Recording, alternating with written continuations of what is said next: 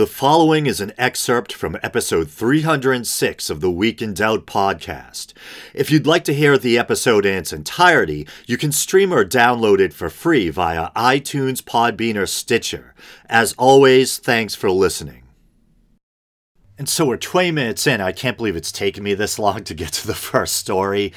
But as I mentioned last week, one of the things I wanted to talk about was a debate Peter Singer had with Andy Bannister, a theist, on Justin Brierley's uh, Unbelievable podcast.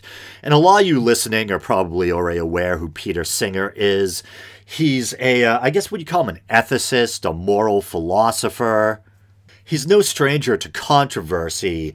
He's very pro animal rights, which I think is a very good thing. Um, but he, he also has some controversial stances regarding things like euthanasia for infants with, you know, very severe birth defects or ailments or something like that. Um, and so his critics or opponents will sometimes try to twist his his takes on on controversial topics like that and say that this is a guy who cares more about animals than he does human children, etc., etc. And they do actually talk about that during the course of this debate or, or conversation that took place on Justin Brierley's podcast.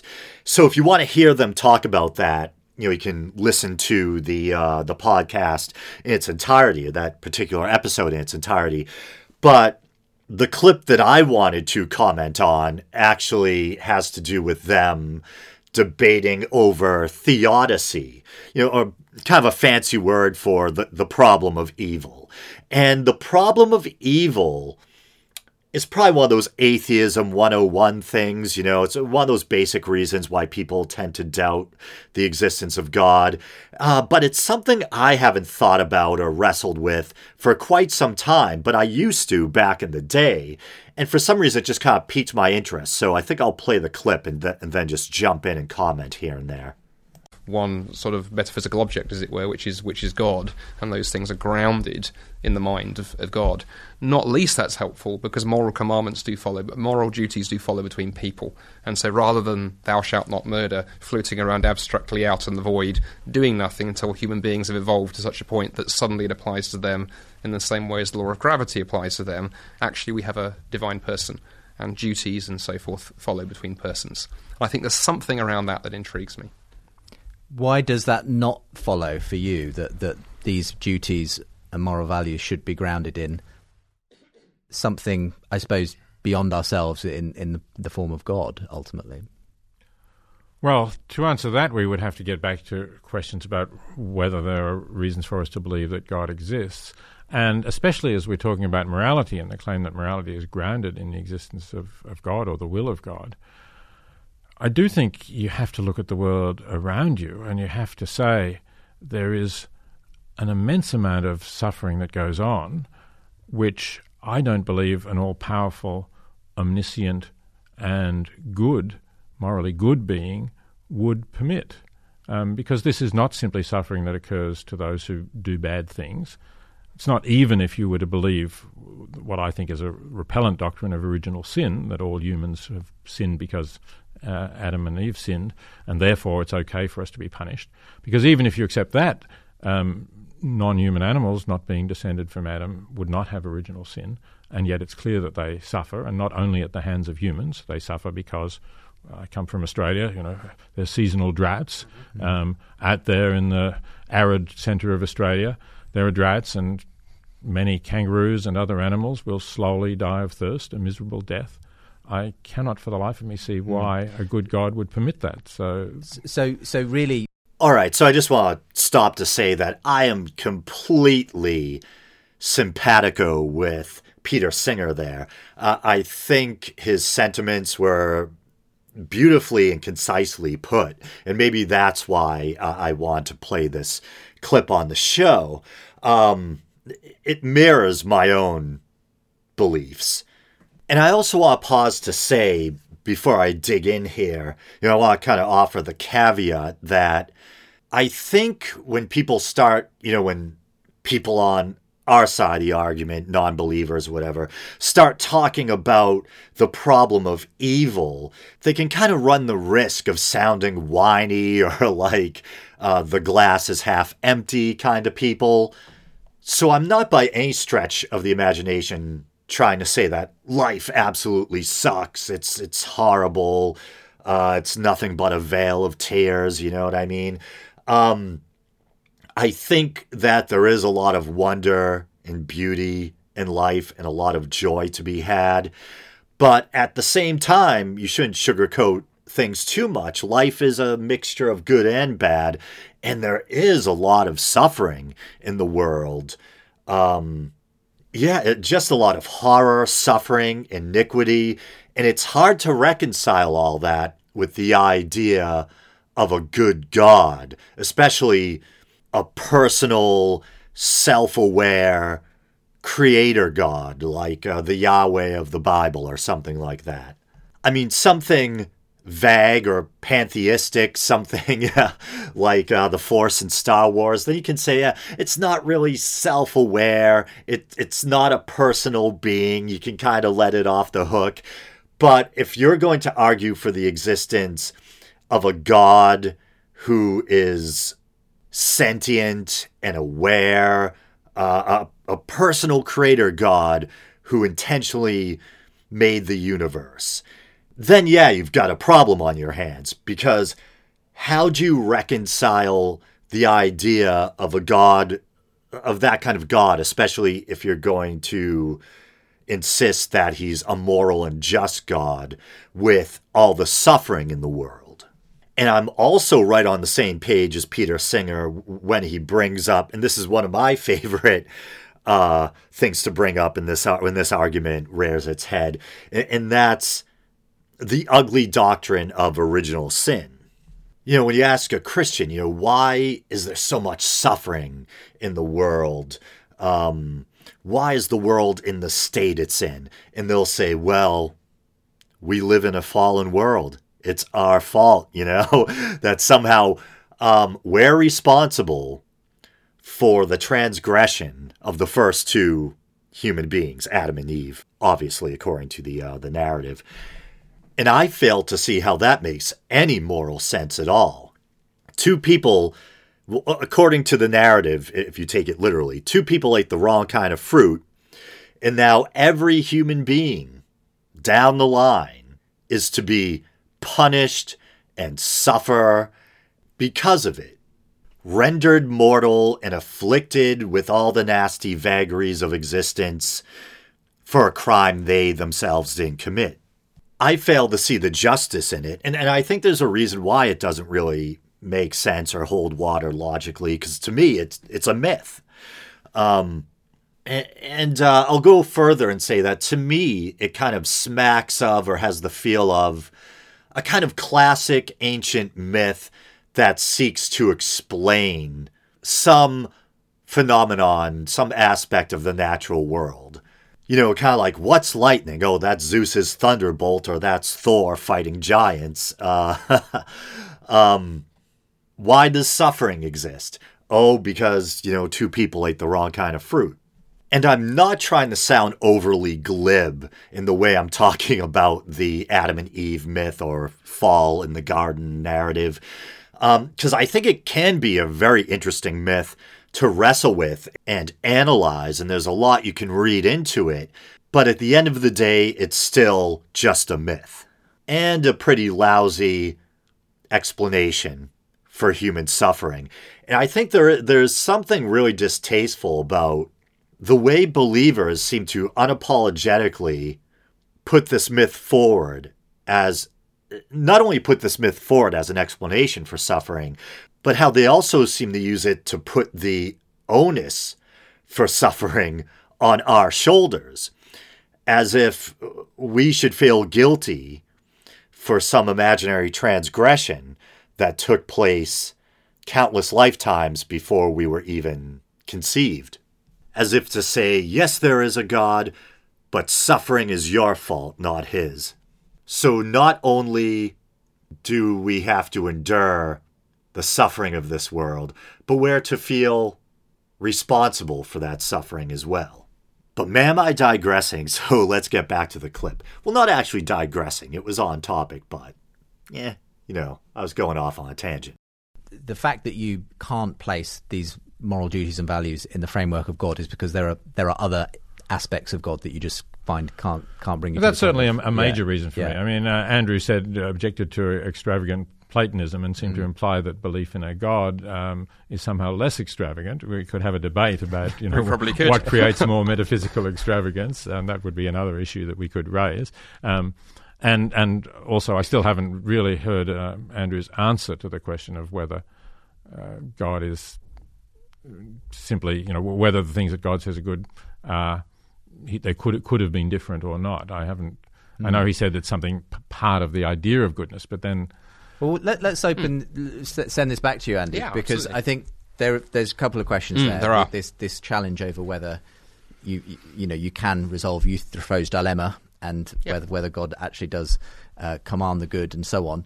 But also the problem of suffering. You know, uh, Peter says, I, "I'm not. I know God's not even on the table as long as Hmm. the world we're in is is the world that God has created." Because it, Yeah. I can't reconcile that with a God God of love, as as you seem to be able to.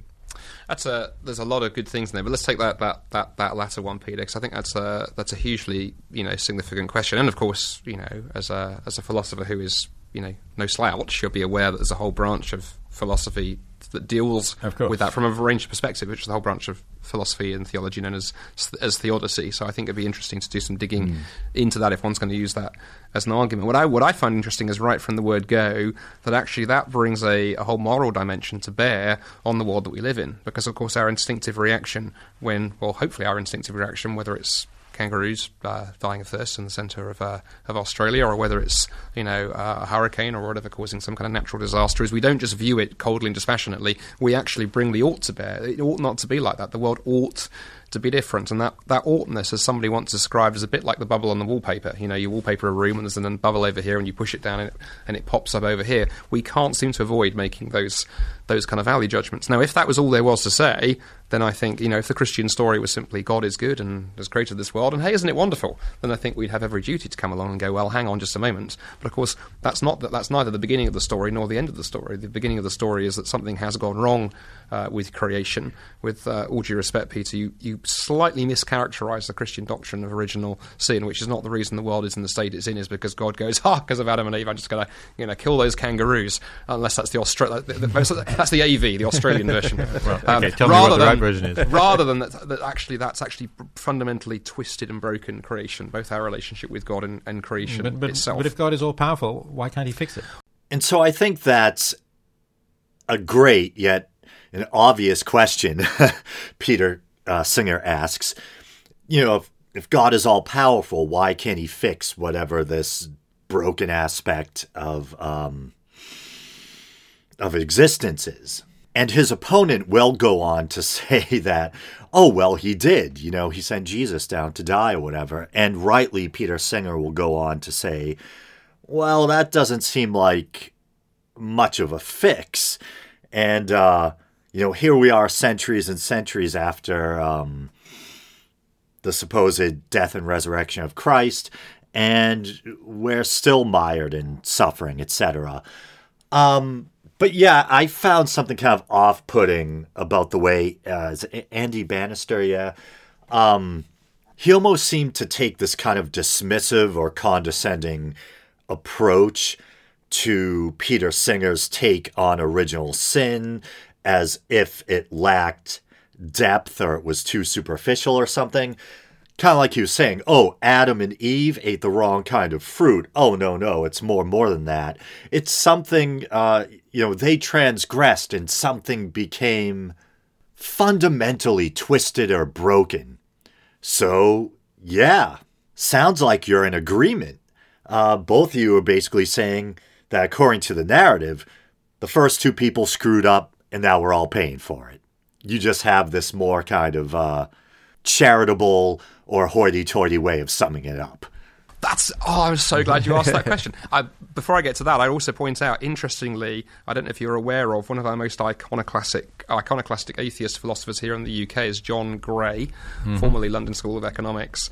And John, either in his book uh, Heresies or in Straw Dogs, I always forget which one this is found in, talks about the doctrine of original sin and the fall, and says, much as I disagree with much that Christians have said, um, he said that's actually the one thing I think Christianity has got right. Just look around you. Human beings are a badly broken animal. Now, well, by badly broken animal, you mean we're temporary, finite, imperfect creatures. Well, yeah, we're evolved beings who are, quote unquote, meant to stick around, you know, just long enough to help propagate the species, to pass on our genes. It would be really nice if we had evolved to be immortal and perfect, but unfortunately for us, it doesn't seem to be the way nature works. Your question about why does God allow it? Well, if God had simply sat there in heaven and done nothing about it, then I think we'd have, we would be able to raise that very charge of going, well, it's all right for you. You're sitting up there in heaven. Life is pretty miserable down here. But of course, the, Christ, the whole of the Christian story is what God has and is doing about it in and through the cross and through Jesus. And whether whatever you make of Jesus of Nazareth, certainly the heart of the Christian story, you have the ability to go. The one thing you cannot pin on the God of the Bible is this is not a God who knows something, who knows nothing about suffering and injustice. And interestingly, Justin, that brings us full circle. Because one of the things I would also want to bring to the table as a Christian about human value and dignity is that value is also conferred by what somebody is prepared to pay. And in the God of the Bible, and then the cross and in Jesus, you have God making a tremendous statement about the value of human beings, such that He will be willing to go through that in the person but, of Jesus. But this, is, this is still very strange, right? Because uh, if we believe that Jesus was God's Son and God sent Him to earth, I most that, certainly do. Right. So that happened about two thousand years ago, right? Um, and yet the world still has all of this suffering. So, so here's this supposedly all-powerful being who created the universe and everything, and who doesn't like the suffering that goes on and who tried to do something about it 2,000 years ago, and yet the suffering is still going on, doesn't seem to be really better. So it seems like he's a bungler. He made a bad mistake in thinking that sending his son to be crucified would somehow fix all the suffering in the world, and it plainly hasn't. Well, actually, if I was going to be wonderfully sort of cheeky, I'd go, actually, Steven Pinker was sitting in that chair not long ago who says the world has got increasingly better uh, in the last uh, Well, but not as, not as, I, I, well, I could, agree with Steven Pinker about that, but why. not as much better as it ought to we have got if we why. had an all-powerful but I think the Chris, But here's the interesting thing. That answer, I think, that question, of course, was raised right from the very, very beginning because the, the, first Christians who went out across the Roman world and began preaching uh, the Christian message and saw Christians go from being 0.0008% of the Roman Empire to 51.2% in 312 years, they knew full well that Christians were thrown to the lions, that earthquakes happened, that disease happened, yet they still believed that God had come in the person of Jesus, risen from the dead, that that was the death blow struck to evil, and that was the beginning of God's new creation okay, and putting so the world back together again. a strange false belief, I think. Yeah, so I took issue with what Andy Bannister said there, too. In a way, he seems to be trying to put forward as evidence that Christianity must be true. The kind of, uh, there's my chihuahua snoring in the background, the zeal, you know, of the first Christians. Or maybe I should say the early Christians. It gets a little confusing because in its infancy, what would become Christianity was or is referred to by scholars as the Jesus movement. The name Christianity didn't exist yet. The very first Christians uh, were Jewish. This was a Jewish movement. They believed in Jesus as the Jewish Messiah. And then this so called Jesus movement moves into the Greco Roman world, and more and more it gets adopted by Gentiles. But either way, you know, the, the early Christians were people who believed that Jesus' return was imminent, it, it was close at hand. And I imagine this fed into their religious fervor. There's been a lot of people throughout history, true believers, who have done extreme things in the name of their faith in the case of the early Christians, uh, as I think Andy Bannister was alluding to, there's all the cases of martyrdom, etc. Um, and in a less inspirational kind of light, you know, we, we can look at recent relatively recent cases of uh, cult behavior. Um, think of Jonestown, Heaven's Gate, or uh, you know, suicide bombers or whatever. Um, so I don't necessarily think that the zeal of a movement or belief system's adherents should be taken as good evidence of the validity or truth of the tenets of that um, that belief system. Um, well, interesting you say false belief. One of the things that intrigues me about the suffering question as well, and to go, this is a this, this is a rabbit trail of, of its own, but I think it's a fascinating one. One of the things that began to intrigue me as I taught, you know, university level courses on the on the problem of evil was it's a peculiarly Western question. It's not that make it doesn't make it an irrelevant question. But when I would travel to the east, and I have many many friends who are living in situations where they've experienced terrific suffering, persecution. I've met people who have lost their homes, their families, who've been tortured in prison for their Christian faith or experience other things. Um, these questions don't arise. It was pointed out after the tsunami, the Asian tsunami. It was Western newspapers that were running editorials with "Where is God?" That question wasn't being asked. But because they don't really believe in that God that we believe. The well, personal Christian, God that Christians creates- caught up in it would would would, would that would Oh, have been Christians would have, Muslims would have done those questions and were not were not being asked, and that just tells me something. I think it tells me that whilst this is not an unimportant question, we forget that we all ask our question from a from a position. We approach our philosophy from a position, and we're approaching this as Westerners. He sounds like he thinks he's making some kind of gotcha point, but I don't know what it is necessarily. Sounds like he's stating the obvious. In parts of the world where people might not necessarily believe in a personal God, you're going to find less instances of people saying, Where was God? you know, uh, when all this went down. Done. no kidding. And I think there is something when you draw that lens back. Similarly, historically, to go, if the problem of evil was such a spectacular argument against belief in a good God, then I think, as the Oxford professor C.S. Lewis famously asked, how did that belief ever arise in the first place? Men are crazy, but not as, not as crazy as that. And so I think this is another flawed argument from Andy Bannister. He's asking if the belief in a good God is so hard to reconcile with suffering, how did the belief in a good God arise in the first place? And to me, you know, beliefs aren't always logically consistent. And this might sound like a strange thing for an atheist or technically agnostic atheist to say, but I do think it's natural in a way for people to believe or to want to believe in a higher power. I think there's something ingrained in the human psyche where we're kind of primed to believe in some kind of agency. So it's almost natural, I think, for people to say, oh, there must be something bigger above us. There must be some force behind it all, pulling the strings. And then I think it's probably in keeping with human nature to want to honor that higher power. That's the big kahuna in the sky, man. You do not want to mess with that. You know, keep your nose clean. Um, and so you treat it with reverence. So maybe, in a sense, in the old use of the word, God is terrible, you know, awesome and frightening. But also, God is good, and you're to give thanks to Him. But then you also, and so this is kind of natural stuff to believe in a sense. I think human beings want to believe in agency. But then you're left to try, at the same time, there's that cognitive dissonance, and you have to try to reconcile the suffering in the world and the vagaries of existence with the belief in this higher power. And then maybe, you know, you have to end up coming up with stories like the fall in the garden. And uh, it, it wasn't God, it's not God's fault. It's, it's our, us lowly humans. It's our fault. So I think we need to wrestle with the question, but I think it's actually a question for both atheists and for Christians to wrestle with because it gets us to the issue. I don't see why it's a question for atheists. I mean, we we understand the world as having evolved from uh, very simple beings that were not conscious. There's no plan to the world for an atheist evolutionary viewpoint. It's just happened through random mutations.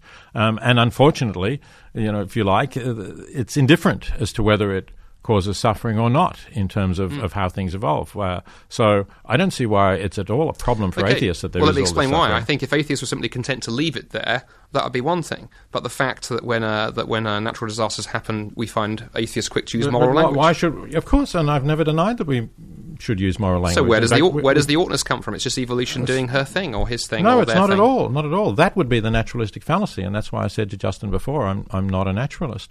So I'm not trying to be cruel or mean spirited towards Andy Bannister. Although I mean, either way, he's probably never going to hear this. So uh, why not let rip? But but um, I'm not too impressed with his arguments. Uh, once again, I think that's another very flawed argument. Now he's falling back on that old chestnut.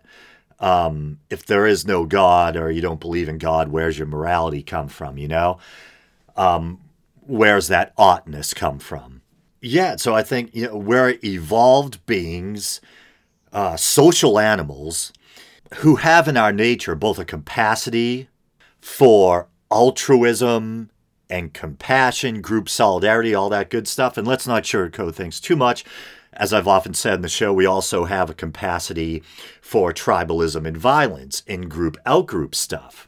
But as social animals, once again, we do have this capacity for compassion and altruism uh, and empathy. So it makes sense that when we see footage of or hear about uh, people, children being wiped out in natural disasters or awful things happening to other people or even uh, other things happening to members of other species. I'm one of those people who always talks about how, uh, rightly or wrongly, I seem to be more more easily bothered um, when I hear about awful things happening to animals uh, or whatever. But what that says about me, whatever, you know.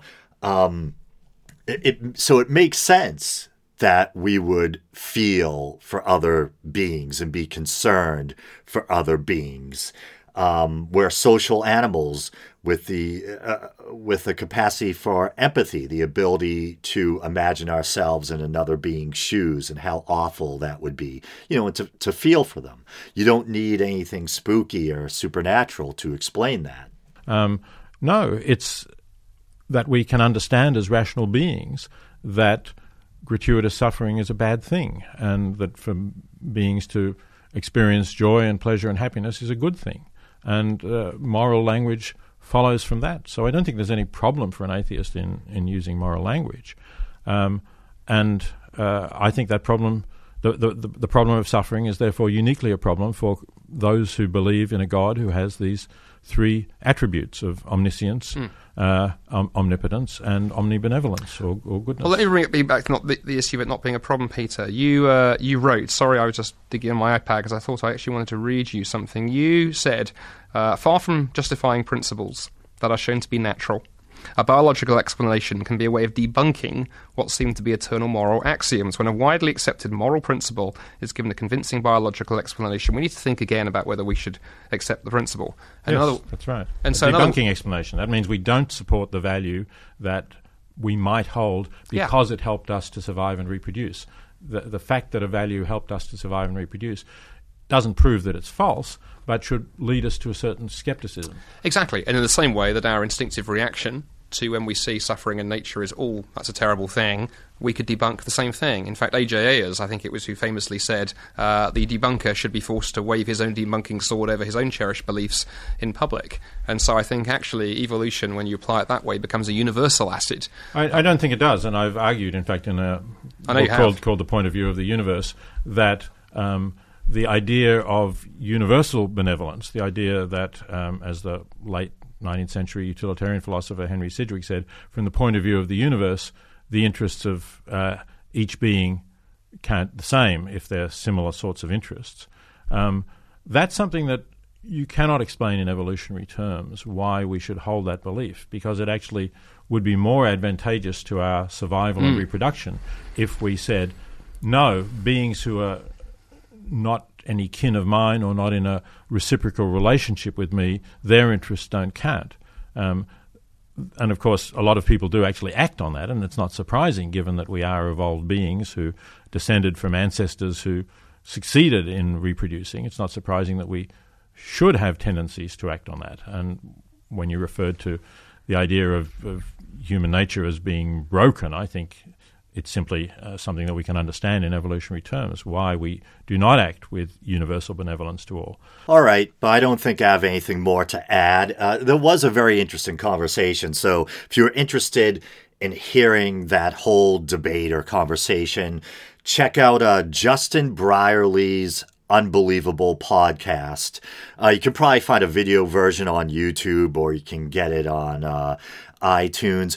And like uh, many of my friends, um, I have uh, kind of mixed feelings about Justin Brierley, but I think it, at least he does provide a kind of service by offering a platform where theists and atheists can have these kind of um, honest back and forths or debates or dialogues. Thank you for listening to this extended excerpt from episode 306 of the Week in Doubt podcast. Until next time.